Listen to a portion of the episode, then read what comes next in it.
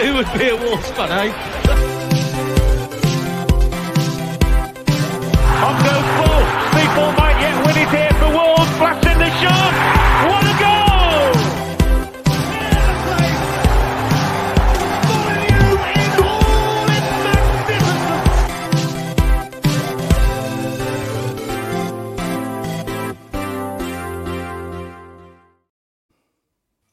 Hello and welcome to today's episode of Wolves Fancast, part of the 90 Min Football Network.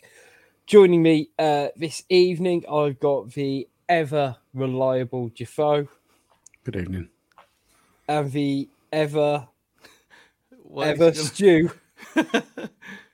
You know what? Him getting ever reliable, you, you couldn't really sum him up more more enthusiastically, could you? But that's you know what when he you wait for tomorrow or later on today, if you depending on if you're in this on Monday, and go and listen to Kate, Jaffo's cage fighting debut, where we talk about online multiplayer games for a whole hour, and he's he's supreme professional on there.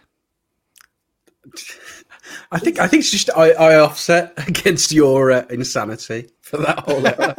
it was good though. It was good fun. I can't deny it. Yeah, if you get a chance, uh, make s- sure if you are listening to this on like Spotify or something, make sure you listen to this first, then go listen to the cage fighting man. Yeah, just drop, just just drop in any any time um, for it. I was gonna say it's like the earliest plug we've ever had for like, Cage Fighters. Yeah, well that I've been on anyway. Yeah, I was going to say I'd, I'd, I'd need to double check and work out if we've had um, a a quicker one from that stat wise. Um, before we talk about the game on Saturday, a couple of bits and pieces to cover. Um, again, another plug for our charity football match happening at the start of June. Um, it's going to be a Fancast 11 versus Upload United. So essentially, a team of other um, football podcasts and con- content creators, all to raise money for Mind Charity. Um, I'll put the link in the description uh, for anyone who's keen to donate. But if you go to our Twitter page and our social media pages, you'll be able to find it there as well. Um, so make sure you go, um, you go check that out. Um, the other thing I wanted to sort of chat about, and I won't, I, I, I I'm pretty sure both of you saw it, but um, this week Wolves have been doing their one pack week, um, which is basically based around their uh, inclusivity around the football club. And they shared a genuinely heartwarming video on, uh, I think it was Sat- Friday or Saturday. Was it? Yeah, Friday of um, the young lad Fraser. And, you know, really powerful emotional story. I mean, I- I won't kind of go into the nuts and bolts of it because you should just check it out yourselves. But a, what a fantastic little dude that guy is. Like genuinely, I, I feel as a thirty-year-old man, I shouldn't necessarily be inspired by a small child, but just so infectious, so fantastic, and to see what the club um, tried to do around him, and in particular the players as well, and how they interacted with him. A lot of people might have seen the clip of the Arsenal players not really engaging with mascots earlier this week, and to see, you know, all the Wolves players in that clip. It, don't- don't get me wrong, it's their decision, whatever, but to see them like genuinely show like a level of hu- you know human compassion. Were, were you know, don't get me wrong, we can be crap on the pitch a lot of the time, but when you're doing stuff like that, it, it does make life a bit easier. Um, so ge- genuinely, like it, it, it made me feel better about the result yesterday when I rewatched it back earlier today. Something that Stu picked up on though, and I Hang on, thought It wasn't just me.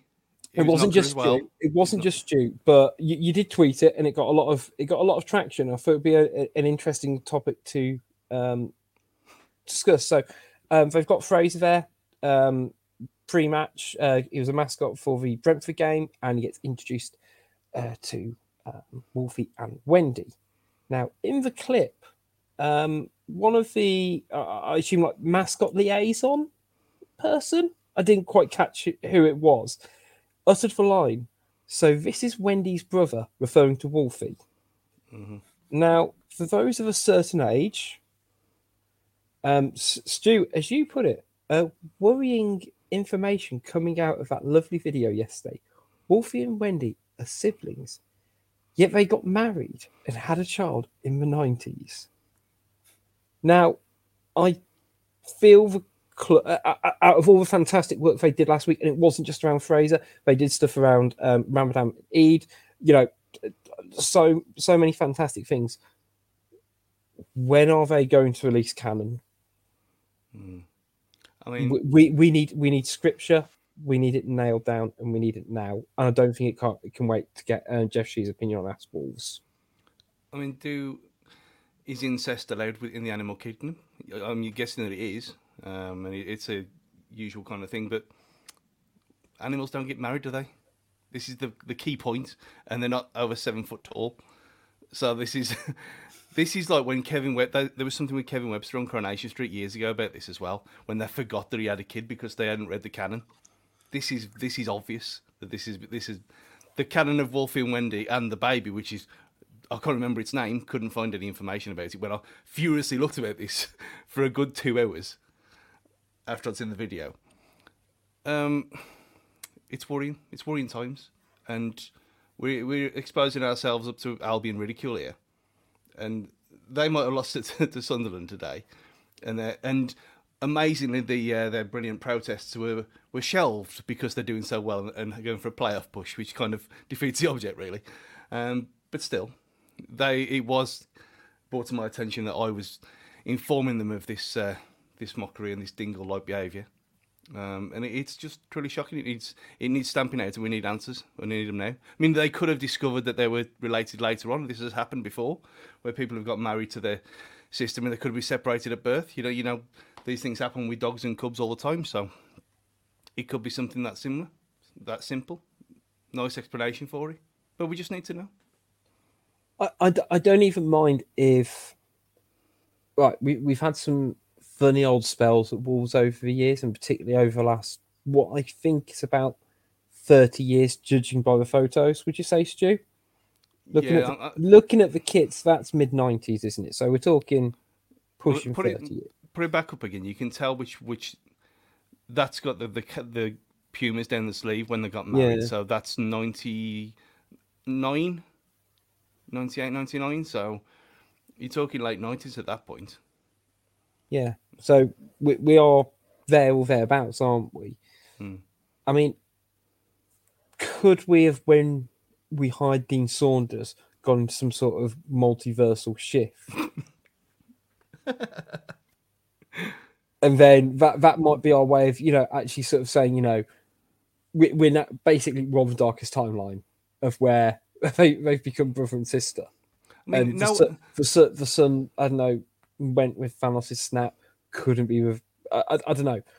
Uh, we, we just need answers. Um, I, I have got the, the book of mascots. by the way. The book of mascots is over there, and none of them in the entire country have ever married their own sister, had a fight, and Yes. had a and had a facelift, and all be canon. We- Only wolves. We probably need to bring in um, Steve Bird on this. but I say this seems like a shift. It could have ju- it could have just been a mistake. It say it could have just been a slip of a tongue. Didn't want to necessarily go into the whole. Are they married? Are they not? It, I, I get it's complicated. You know, it, I have explained to my toddler about um, you know people who are together but not married, and you know, I get it. But there's a ceremony, is what I think your stew's getting at. There are flowers. I was there. You were 20, there. 20 odd thousand were there as well, who who all experienced it. So, if you got theories, guys, let us know. This is my direct call out to the club to make it known, make it stated. You know, uh, it, it, it just needs answers for me. Um, and, you know, it, it's not quite good enough. It, it, it, it, it's, it's plagued too much of mine and Stu's weekend, to be honest. And, and that's, you know, as of course, me and Stu are two very serious people, as you can see by what Stu is wearing if you are watching live on YouTube, of course. Um, unfortunately, though, that's all the parts I had to delay talking about the game. So we are going to talk about it now, guys, because well, sort of have to. I know, I know. Um, I guess the biggest thing going into it was the Neves should he start, should he stay on the bench, and well, he stayed on the bench. We we were unchanged from the um, Brentford win, um, which I was going to say whether it was the right call or not. I think more interesting for me was actually the Leicester lineup was basically going for four strikers um, in a bit of a do or die situation for old Dino Smith. Yeah, and it, it was it was just utterly bizarre. I mean, I was happy with the lineup. I mean, I, I, I made my case very well known over the last week and a half or so about this system works best, and saw as and it was kind of like a, a murmuring of appreciation of yeah, okay, it's the right thing to do. You don't change a winning team, blah blah blah. And then that Leicester team come out, and like, everyone was furiously getting their, their, their, their notepad out on their phones and like, trying to figure out who was going to play where. And it was just you had players massively playing out of position. It was like the, the mad days of Bruno Lage when we had like uh, back two at one point, trying to trying to save a point. But this was from the very start. But we just tore them to shreds, and it, it kind of wasn't a surprise really when you looked at that team. Yeah, it, it was fascinating that it's going to be easy to forget that for a large portion of that first half, we were really good. We we we played like a team who'd won two on the bounce. They played like the worst team in Europe on form. Um, and we got a goal. And you know what? It's almost like the try to work out the best way of describing this is how you want Wolves to play. That on the front foot, pressing high up the pitch, um, being really sharp, incisive, and doing shit quickly. yeah. Hundred percent. I mean, it, it, all you have to do is to look at the the transition in the goal and who's involved. You got midfielders, you got forwards working together. It's seamless. You can kind of see what Julen's trying to do now. So it's it's all about time now, about putting that into the players and giving them the time to get the understanding of doing this consistently. Because that's the only key problem that we have now with this team is just consistency. And Yeah. the thing is, like you said, the goal is good because that is the, the, pro, the, the plus point, and it, the fact that a forward scored it is a bonus, to be honest. But it's the nature of the goal, and it's the nature of the, the they won the wall back, and they did these quick transitions and was able to create space to create a chance, which is something that we've not seen for a long time.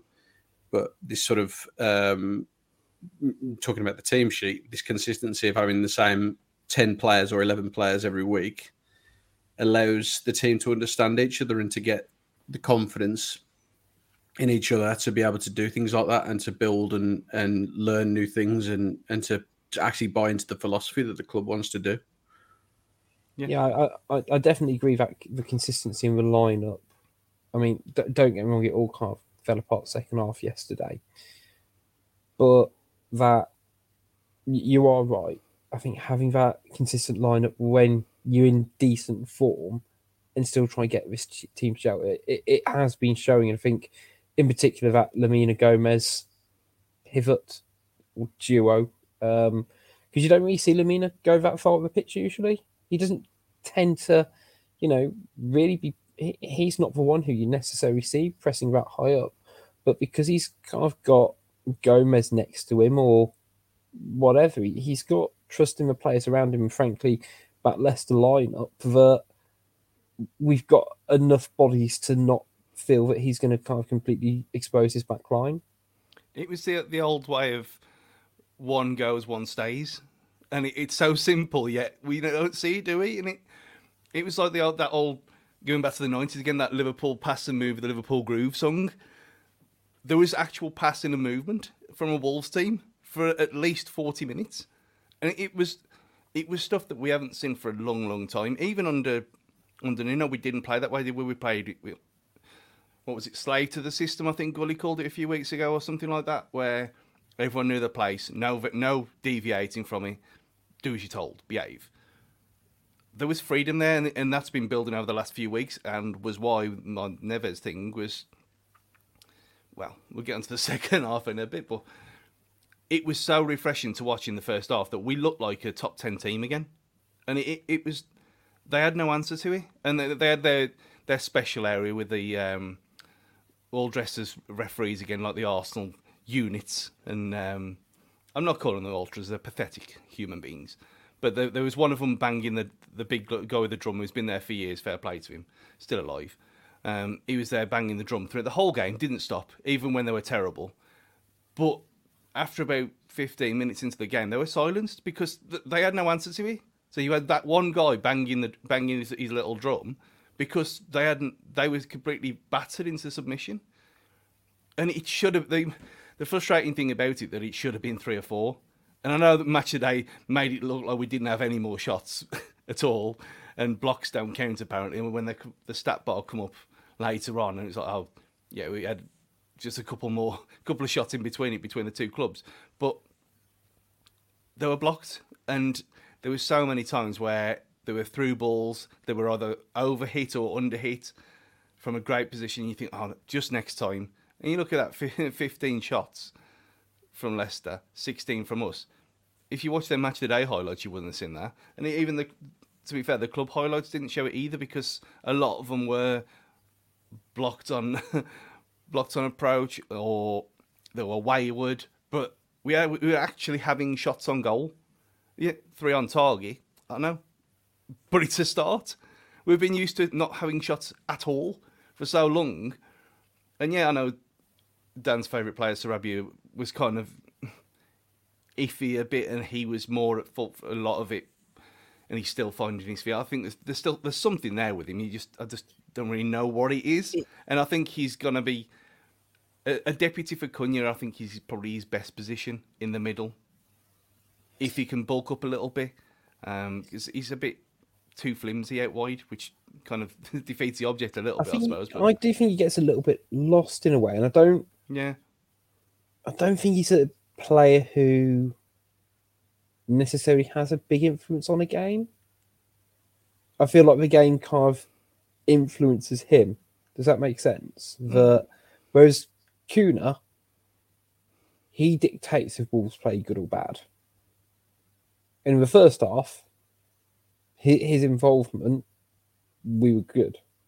Second half, when we changed things around and he was isolated and things like that, obviously he's not that fulcrum in the same way, and it it it kind of shows. But he's having much more of an impact on the game through what he does than someone like Sarabia, who, from what I've seen of him anyway, in the best spells that he's had as a player, it it tends to be, as I say, sort of not not quite a poacher, but similar to those goals he scored, uh, that goal he scored against Fulham, where he's kind of just being a sharp, quite instinctual player, rather than being someone who's doing a lot of the intricate play and linking it all forward. So I can see why people like Dan and quite a few of us don't buy into him, but I can also see why people do because he's clearly got a level of technical quality about him. yeah Just- I, I, think he's on who. I think I've been down again. Might as well just have him on. I've referred to him three times in a row now. But you know, we signed him for what was it, three point five million? And there is a level of what you you get what you pay for, and it's not. It, it's you know, if he sods off in the summer because we've gone for an upgrade or paying proves his fitness or whatever, he'll be very much forgotten about and it won't be a big deal. And I don't, I don't know. I've, I, I was still waiting for him to have that spark, but also we're not playing through him. We're not trying to necessarily create all the chances in the same way, but kind of sets him up at the back post um, in the same way that, as you know, Jafoe's mentioned, we- you know, we're trying to try something different um, and always try and get more central players scoring more instead of you know it hopefully coming to a wide man in, in my opinion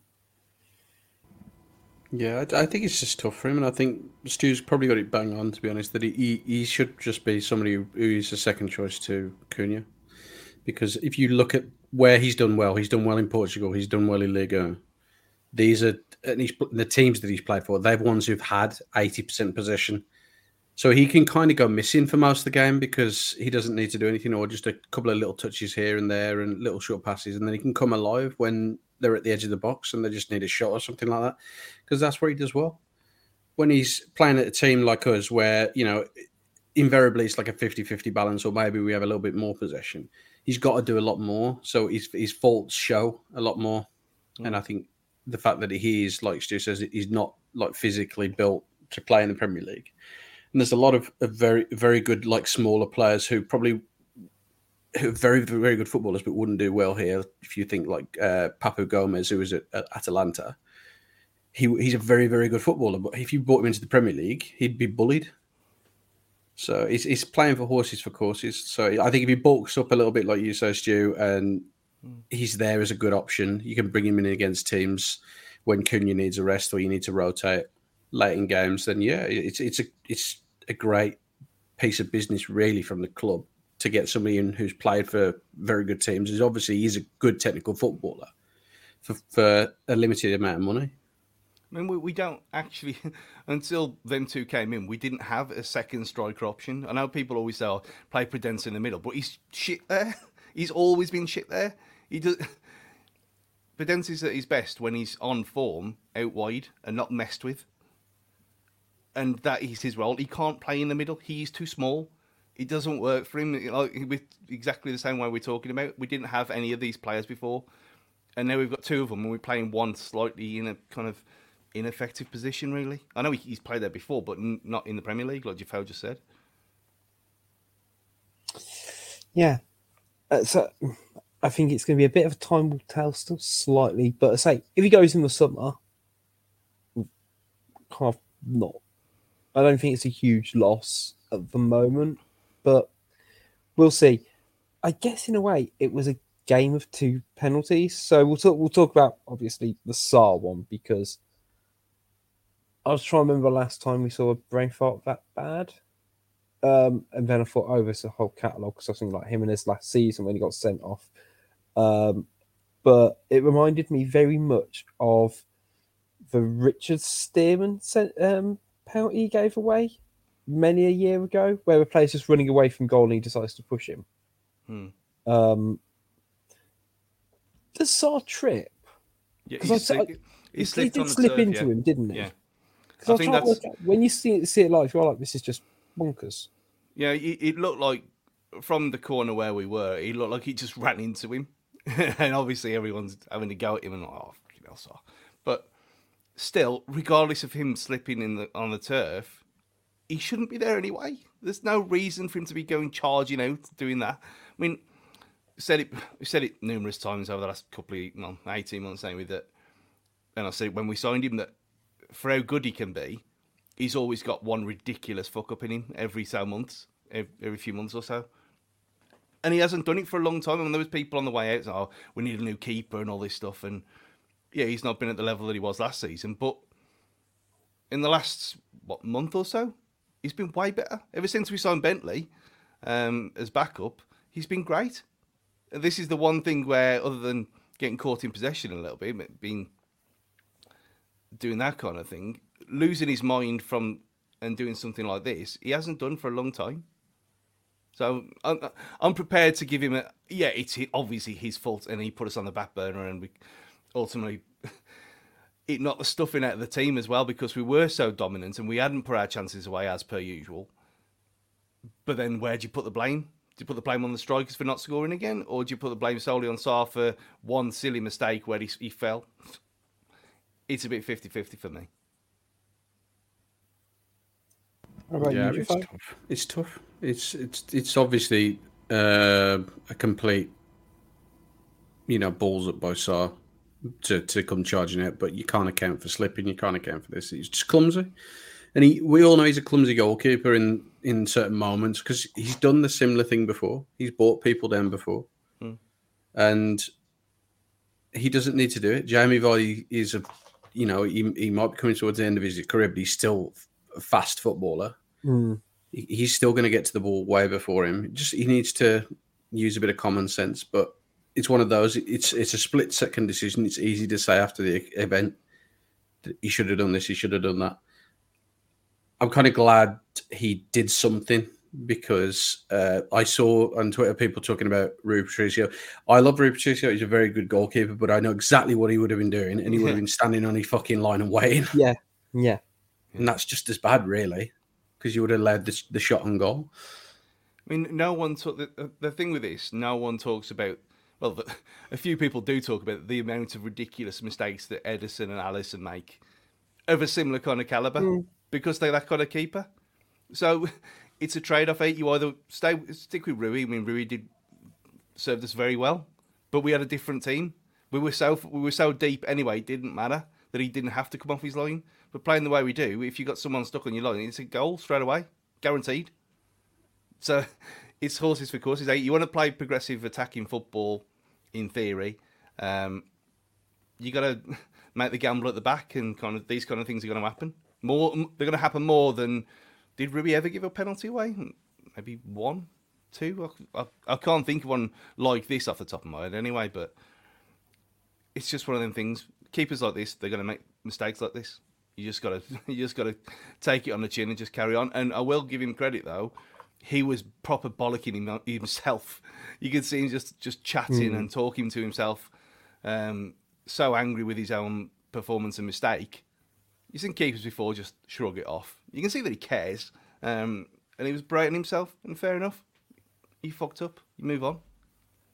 Yeah, I think the fact I think it the fact on the image first unit it looks clumsy as well. Mm.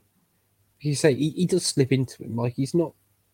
They say it's not like the Richard Stiver one, where say like he's very much running away from God and just decides to clip him.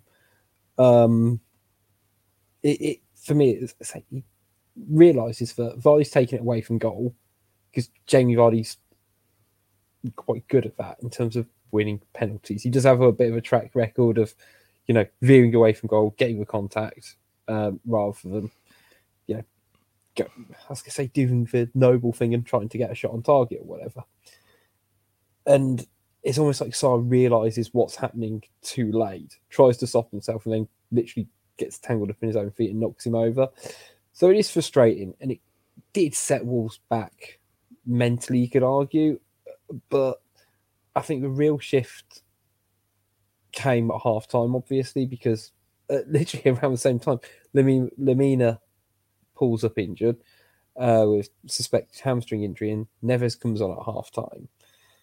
And I know Leicester make a change as well.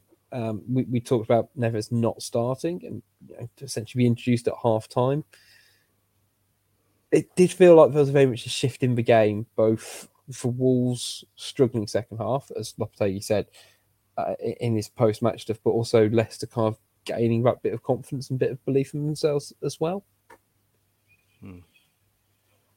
That's the hardest part is is, is how you sort of um, pick yourself up after such a crazy moment in a football game, and having somebody come on like Ruben because Ruben is a fantastic footballer, probably one of the best players, if not the best, to wear a wall shirt.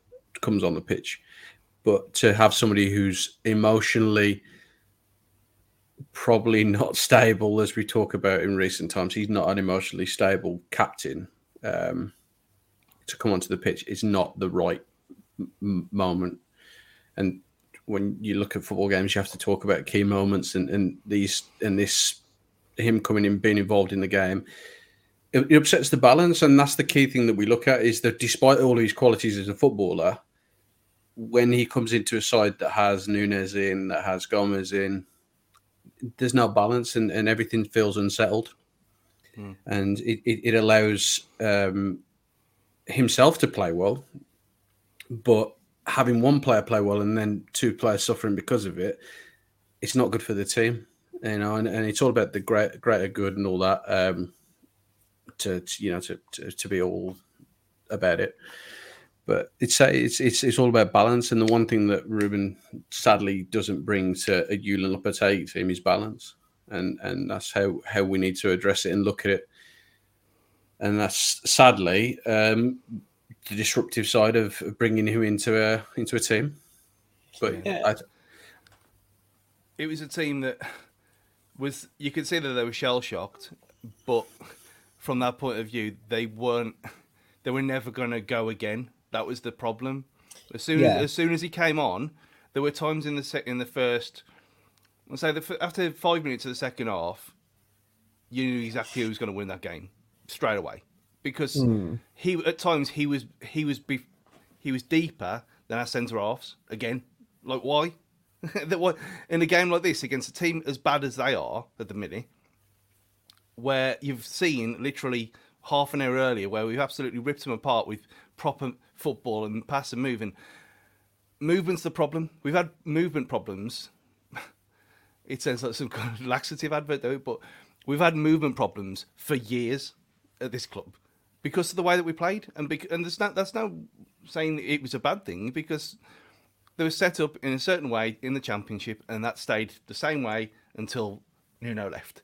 Mainly the same under Bruno Lage as well, and the one constant was Ruben Neves, and that's he's never going to give you movement, is he? He's, he's not that kind of player.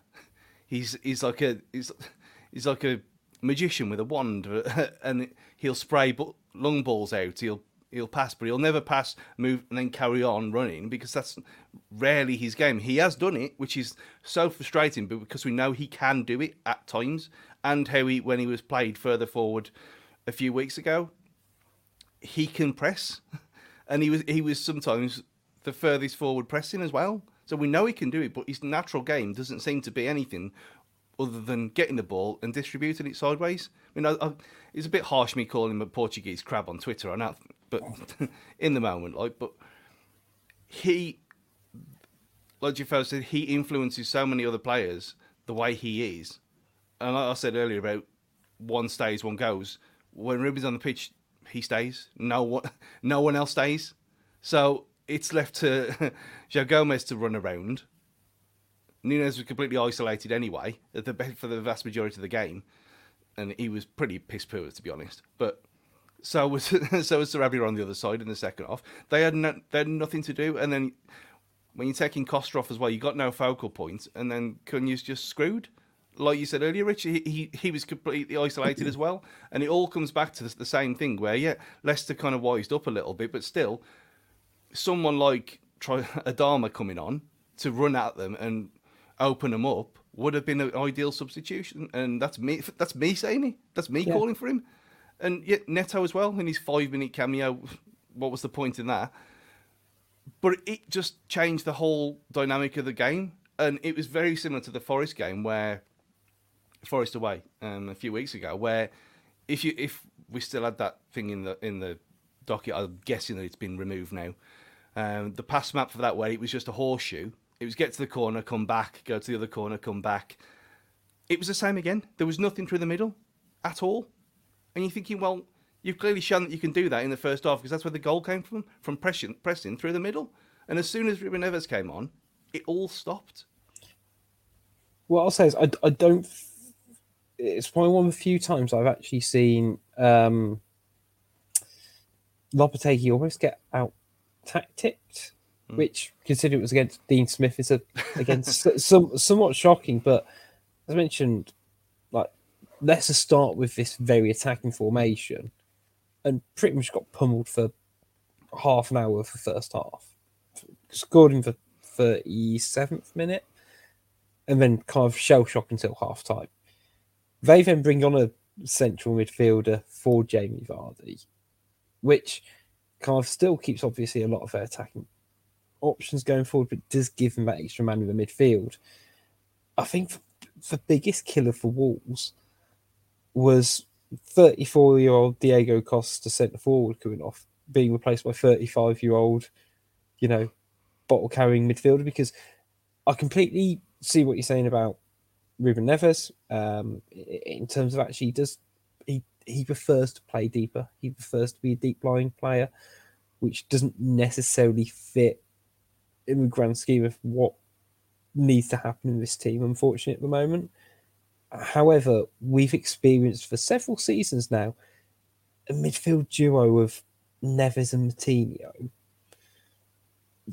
Yeah, we talk about offering the same thing they both sit, and it, it, the the warning signs are there. We've seen Cunha play up top by himself. It doesn't work. Now, I'm I'm not saying that you know. Oh, let's bring on a centre forward. You know, make, make, hey, you bring on Jimenez for uh, for for Diego Costa? You bring on Neto? So at least it's another attacking player who you know, maybe you move Kunis further forward and you have someone who plays a little more in his proximity. And yeah, it just didn't quite, none of it kind of quite added up. And it, it did feel like the warning signs were there um, for it. And again, players dropped off for the goal as well. Um, and it, it, you look back on it, and I think Leicester have done very well in terms of how they've created that goal. But at the same time, Wolves kind of fell into the traps, which I find most frustrating. I think you know a lot of people have called out Matheus Nunes for the goal because he does seem to sort of lose track of him. But also, you look at where Semedo ends up in terms of getting sucked into, you know, way out, way out of this defensive line. Then what the cent, the centre halves don't quite know whether they're coming and going. The, the right back is all you know. It's it's very Jonny esque the goal in terms of when he's done a couple of those breaks into the box. But you know, should Toti have done better to get goal side and get in front of him?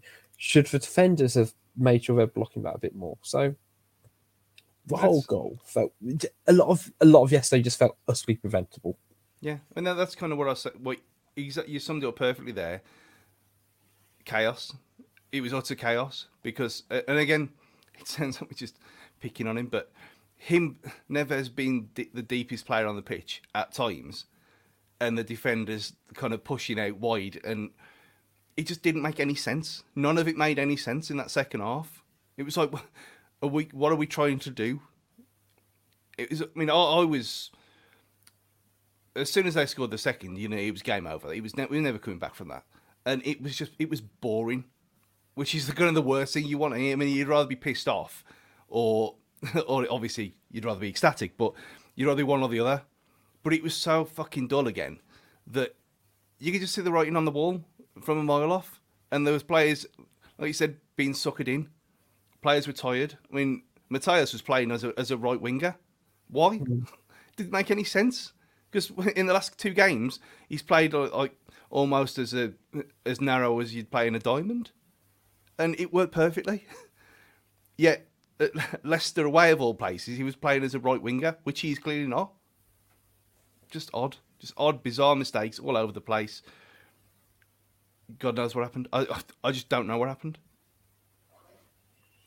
I say what I will say is, I, honest, hand on heart, do I think we deserved anything out of the game? Not really. Not in that second half Not from no. the second half.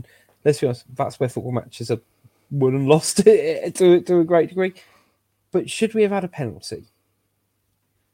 I mean, off what I'm going to go for yes um, for essentially for, for handball incident. Now, I didn't get pulled up by VAR. Am I right in thinking? Um, Yeah, yeah, he did. did it get uh, did it get VAR checks? Yeah, yeah. Because I, I I don't understand how that's not a penalty. It's It's not From- It's not normal, is it? yeah from. It's trying to. It's explaining stupidity again. eh, That in a normal, sensible world, it's a penalty. But this is the Premier League where they decided at the start of the season that things like this were not going to be a penalty. In Europe, you'd get that. And we we seen it. We saw it against Man City. Uh, it was again. It was Leipzig who got a ridiculously soft penalty for handball, which you'd never seen in the Premier League given. Um, yeah, Bayern. When, yeah, they got. Yeah. yeah, they got pummeled anyway, so it didn't matter. But still, that would never get given in the Premier League this season, for whatever reason. Who really knows? But it was the same with uh, like people have said about the Maguire one um, a couple of weeks ago. Similar thing. He rolled in. He did hit his hand. But the amount of time, the, the more I've watched that, where he's jumped and it's clearly, I think the flight of the ball changing so much off his arm makes me kind of think, yeah, that is more of a penalty than it than the Maguire one because of how. But then because of how he's jumped, his arms flailing around anyway because it's a weird angle, so they'll bring that into it. But He's nowhere near the ball. Like his Yeah. head's nowhere near the ball. Yeah, he completely misses it. He completely misses the ball with his head, and because he's kind of twisted. He's, I mean, this is what Dermot Gallagher will say tomorrow. Because he's twisted, it's hit his arm and it's bounced down, and but it hasn't bounced down. It's bounced the other way. Yeah. So, but that's literally what is this day and a half later, and I've seen that 20, 20 odd times now. This is the first time tonight that I'm thinking that probably should have been given. Whereas before, when I I didn't think it at the time, I thought oh, it's just one of them things. But we did the angle was a bit different from the corner, and then I watched it on Twitter last night, and then on Match of the Day, and I thought, nah, you ain't getting that given. But the direction of the ball changes so dramatically that yeah, it's yeah, I'm changing my own mind. That should have been given. Like for, for me, if if it kind of catches the flick on and it hits you on, Mm. fair enough. But that ball's travelled an awful long way for him to miss the ball that badly with his head, then catches on. Uh, it, it's it's handball. I, I, I, I'm usually fairly kind of on the fence about these, but no, I think I think it's a pretty bad decision for me. It's it's not even a surprise, is it? So no. Well, we all, I was going to say you could rattle off the handball incidents we've had against Leicester. It, Well, it, the- it, it- it's a catalogue at this point. As soon as soon as it came up on the screen, and then it's a checking penalty, handball, and then like people laughed. Yeah. people laughed because she knew what was going to happen. Yeah. Frustrating, really frustrating. Um, he said, but uh, it didn't define Wolves' day for me. Like you know, hell, if we'd have scored that, I still don't see us winning. Uh, to be honest, um, or getting something out of it because we, we were poor, we were, um, but hopefully we can turn it around because uh, well, we're playing again in two days' time, gents. We of course playing Crystal Palace, um, who we're kind of neck and neck with for a point, and they've kind of done what we wanted to do, and you know, very much crept away from re- relegation zone. Now on thirty-seven points, as opposed to us on thirty-four. Yet we, we are still six points clear from drop zone. Don't don't get me wrong. Um, with six games to go, so we are still probably safe, almost certainly, unless there's a lot of turnaround. But you know, Palace have seemed to have got a couple of those wins recently. Um, well, but they're beaten in four um, after sort of you know draw up the weekend against against uh, Everton, uh, wins against Southampton, Leeds, and of course Leicester as well. How are you think it feeling going to Tuesday at the moment, Stu? Because we don't have a great record against Palace, do we? I mean, we, we won when there was no fans there. That was nice. Um, there's what for me. There's two ways it's going to go. If Lemina's fit and we play the first the, the team that lined up in the first half or a variation of that, you, I think you kind of know what I mean. I'm pretty confident. I think it'll be a pretty decent game. Um, but if we start with, if we start playing horseshoe football again with certain players in there and a certain lineup, we're going to get absolutely ripped apart, man. You look at how I know they they only got nil nil the weekend, but look how how flowing they were playing uh, the foot. It was the kind of football that we were playing in the first tw- 20, 25 minutes yesterday that Roy the boys brought back to them out of nowhere. if we start pissing about and playing some kind of like containment, boring football again, I think they just rip us apart. I've got no, I got no confidence in it whatsoever if that's the case. But on the other side of it, it's anyone's. Yeah, I think you're probably right. I, I think it's all down to what he to what he does, and I think the two key things he needs to think about are who plays up front if Diego Costa can play, and then who replaces Lemina because they're the two key areas that we what we've done well with in recent games and when we won games, especially like the Ch- the Chelsea and the Brentford game is is these have been the two key areas within the spine of our team, and if we if we have points in that squad where we haven't got a spine, I, you know, Cunha playing as a lone striker, um, it's it's not going to work. It's, it just it it's like having a body with no head because you can't do nothing. It's it's there's nothing there. He's a good footballer, but he links play. You need somebody to play off. Diego Costa can give you that because of all the experience that he's got in the world. Can Raul come in and do that? I don't know. It's just it's hard to say. This is the we're at a point now where we're screaming for, for Saša Kalajdžić to have some kind of Jesus esque re- revival to be brought back from the dead of, of an ACL injury to come back and play because it's exactly what we need, and that's where we see the positives. Before the uh, pedants come on Twitter, he can't play this season. He's not registered. Ah, fair enough. I, am sure we could. It's, it's, it's, because he's been such a miracle scale of a comeback. I think I think the FA could probably do as a solid. You know, um, yeah, we, we could we could dress him up as Chiquinho, but that would be uh, problematic in 2023, wouldn't it? So yeah, there. Yeah, no further comment on that one. yeah, we'll, we'll, we'll, swiftly move on. Um, it's a full fixture. I was going to say it's a full game week, as the kids say nowadays. Um, so you've got us um, on so on Tuesday, really interesting tie Leeds versus uh, Leicester. I mean, I know Leicester have just beaten us, but I quite like to see them win again now. and, if he drags them in, exactly. And you know, Leeds thought they got it all sussed out when they beat us for when they beat us four two. Oh, tide's turning, tide's turning.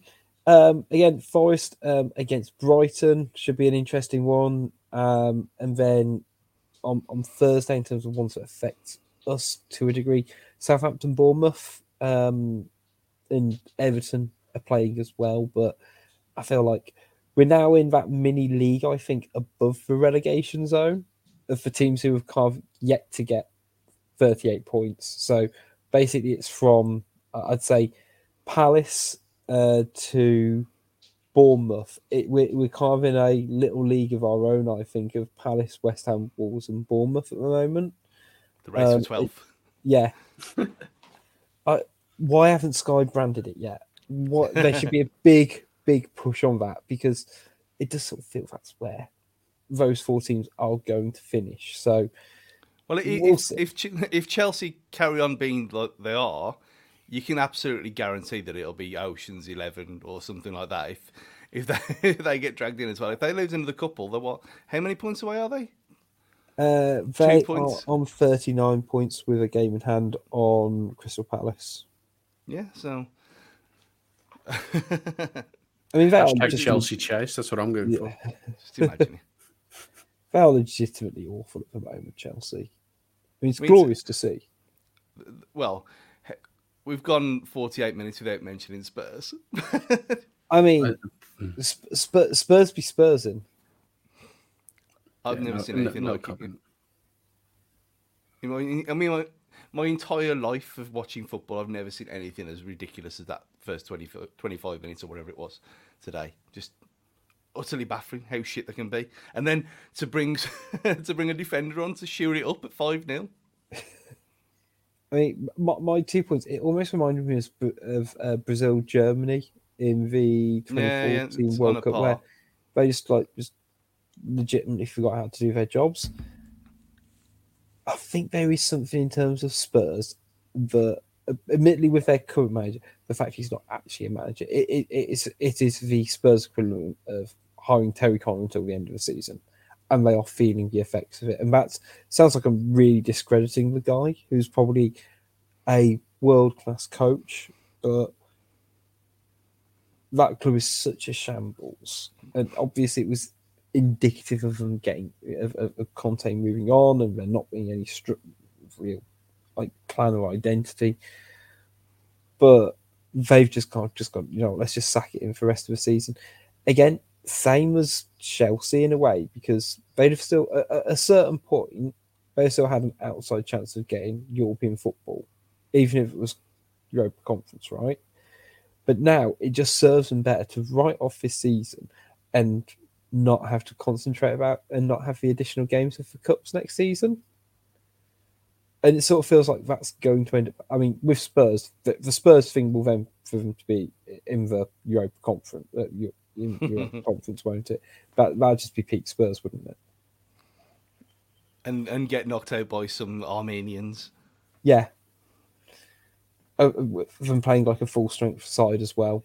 that, that's the only way I can see it. But um, yeah, so should be some tasty games at the weekend, if you ask me, uh, in, in the week. Uh, we will be back on Wednesday, by the way, uh, ladies and, gentlemen, to talk about the uh, Palace game and also preview the Brighton game as well. Um, it's all coming thick and fast, isn't it? It's almost like we're barreling towards the end of the season. Now, and how much you boys like it? Who fancies a quiz? We've got because it's preview show because we're combining shows this week because of the turnaround time. I know. I'm, sorry, I'm, I'm breaking. Break, I'm freezing. I'm breaking. It's- it's- I'll, I'll be honest with you, it won't work with just one of you. Um, of course, on our preview shows, we do our sudden death squads. So today, the game is oh god. Palace 3, Wolves 1 from the. Um, uh, it was actually February uh, from 2010 in the FA Cup replay. Now, you both you both know how the game works. Basically, you take it in turns. Um, indicate where a player played in the game. I'm going to be nice and allow subs if they came on, but not subs if they didn't. Okay. So I would also, um, I'm 90% sure the little formation thing that I had lots of fun making up. I don't actually know if both teams played 4 4 2. I just, just, just in case you're like, oh, is he playing mind games with me? No, just, just thought it's a Mick McCarthy team. Let's hedge our bets. Um, but saying that, looking at the team, no, we didn't go for we didn't go four four two. Um, Stu, would you like to go first? Danny Butterfield. Yes, Hat trick hero. I I kept it pretty quiet up till now. Of course, um, for for those who for the untrained people in the room, um, the, the game was kind of infamous, uh, for for want of a better term, because Danny Butterfield scored a six minute hat trick, and I'm right back. pretty sure was it a perfect hat trick as well. Yeah, he was. He's a right back. Yeah, Yeah. he's, he, yeah, he, he is a right back who, I mean, his, his stat lines, it's like he'd only scored seven goals in his previous 252 games for Palace. And he knocked in a hat, he, he knocked in a left foot, right foot header. Was it? It was on. Was this one, the one on the? Was it on the FA website or ITV? four? It was on ITV four, Yeah, and yeah, it was- what a bad night. yeah. So, yes, you've taken the easy one. That's fine. I'm, I'm glad you did. Um, Jafo, you are I'll up go, next. I'll go. I'll go for a Wolves player. I'll go for Wayne Hennessey. Wayne Hennessey did start in goal that day. Uh, Hahnemann was on the bench. Back to you, Stu. Geoffrey. He did. Geoffrey Mujangi Bia started the game. One of his few starts for Wolves. I'll go the Octopus. Christophe Berra. Christophe. No, Christophe Berra. Christophe. How get my fucking words out? Berra. Yes, Christophe Berra Yeah. started for Wolves. Karl Henry. Karl Henry started and scored for Wolves goal that day in the 90th minute. Oh, do I risk it? Because I'm doing well. Do I, do I risk it and go for a Palace player? Ooh. Oh, go on. I'll go Shaun Derry. Shaun Derry, yes, he uh, started, uh, was captain on the day, and I believe was booked. Like he, like he should. Back to Stu, the studio. Um, studio. what? that should be on the door. Um, Why have we never talked about that before? Wardy. Stephen Ward did not feature. Oh, for fuck's sake! No, he was not on the bench as well. I don't know if he was out injured. Um, but no. So Jafo, For an unlikely win. This is, you, you you've come for the win here. If you get it wrong, we lap back round. Um, Michael Mancienne. Michael Mancienne. Yeah, Started. midfield. Yeah, He's done it. He's only got to do it. it's Do the you, want to redemption see, arc. do you want to see? This is your Rocky moment. Live it. Drink it in. Drink it in, Jafo. Um, let's see the lineups. Uh, so for Wolves, Hennessey in goal. Then a back four of Stearman, Craddock, um, Barrett, and Zubar, which spells kind of recipes for disaster for me. Um, midfield of Mancienne, Foley, Karl Henry, uh, Nenad Milijaš, and Mujangi Bia. And Sam Vokes up from by himself. I mean, doesn't yeah e- even back then I think um yeah for warning signs on the ball uh, a couple of shout out names for uh, the players on the bench though uh, so Marcus Hahnemann Andrew Sermon uh, David Jones Greg Halford Segundo Castillo Ebanks Blake Iwelumo and uh, Jones uh, Ebanks and Iwelumo came on I found the uh, Palace lineup far more interesting. I'm going to be brutally honest because I could recognise most of them. Because of course I had Julian Speroni, uh, Nathaniel Clyne, Clint Hill. I couldn't remember Lawrence. Stu, Stu. Ja- it might be Jamie Lawrence, really. Uh, that one I struggled with. Um, Danny Butterfield, of course. Davis in the middle of the park, um, alongside Shaun Derry, Darren Ambrose, uh, Neil Danns, Carl. Again, not sure, and then Alan Lee as well. Um, you know, had a young Sean Scannell on the bench as well, which I think was a, uh lovely throwback name as well. But yeah, bonkers game. I mean, in fact, it if it wasn't classic Wolves to have a right back score a hat trick against you, then it would be definitely classic Wolves to lose to a team with the worst form in, law, in, in Europe after winning two games on the bounce. Which is more classic Wolves for you?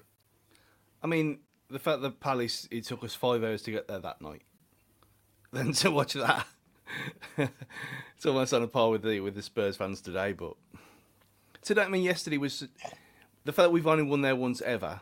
We'd never scored in the Premier League either before yesterday, let alone won the game in the Premier League. It was kind of nailed on that it was going to happen. Really, um, we got we got lured in by hope, which is always a bad idea. Um, which is why he kind of in normal in a normal Wolves world that going to Brighton and losing is inevitable, but because they're playing well, is the curse broken? Will something else happen? Who knows? It's going to be magical. Um, but we will find out on Tuesday, and we'll be back to talk about it on Wednesday as well. Big shout out to everyone who's tuned in line, uh, tuned in live, to everyone who's watched this back on YouTube, and everyone who's listening to it um, on podcasts as well. Um, your support is, of course, greatly appreciated. We're really proud that we've got to the 2,000 um, subscriber mark. We are um, always growing, always trying to improve, always putting out fresh new content as well. So if you've not already subscribed, make sure you smash that like button and subscribe button, please and thank you. Um, and make sure you keep up to date with all things Wolves Fancast at Wolves Fancast on Twitter, Facebook, and Instagram. And um, again, uh, as mentioned at the top of the show, we'll finish it off as well. Make sure you check out some of the stuff we're putting out in terms of our charity football match happening in a couple of months' time. Well, I was going to say a couple of months, in about seven weeks' time as well. Um, so, yeah, and again, if you're interested in donating, I'll make sure the link's in the description ASAP for you as well. Until next time, though, it's goodbye from Jafo. Goodbye and hello to my win. and it's goodbye from Stu St. George. Yeah, let's just let's just hope that Wolfie gets cleared. Clear his name. It was a mistake because we don't want the hassle to be. Goodbye, everyone. We really don't. We really don't. Um, and it's goodbye for me. We'll see you next time.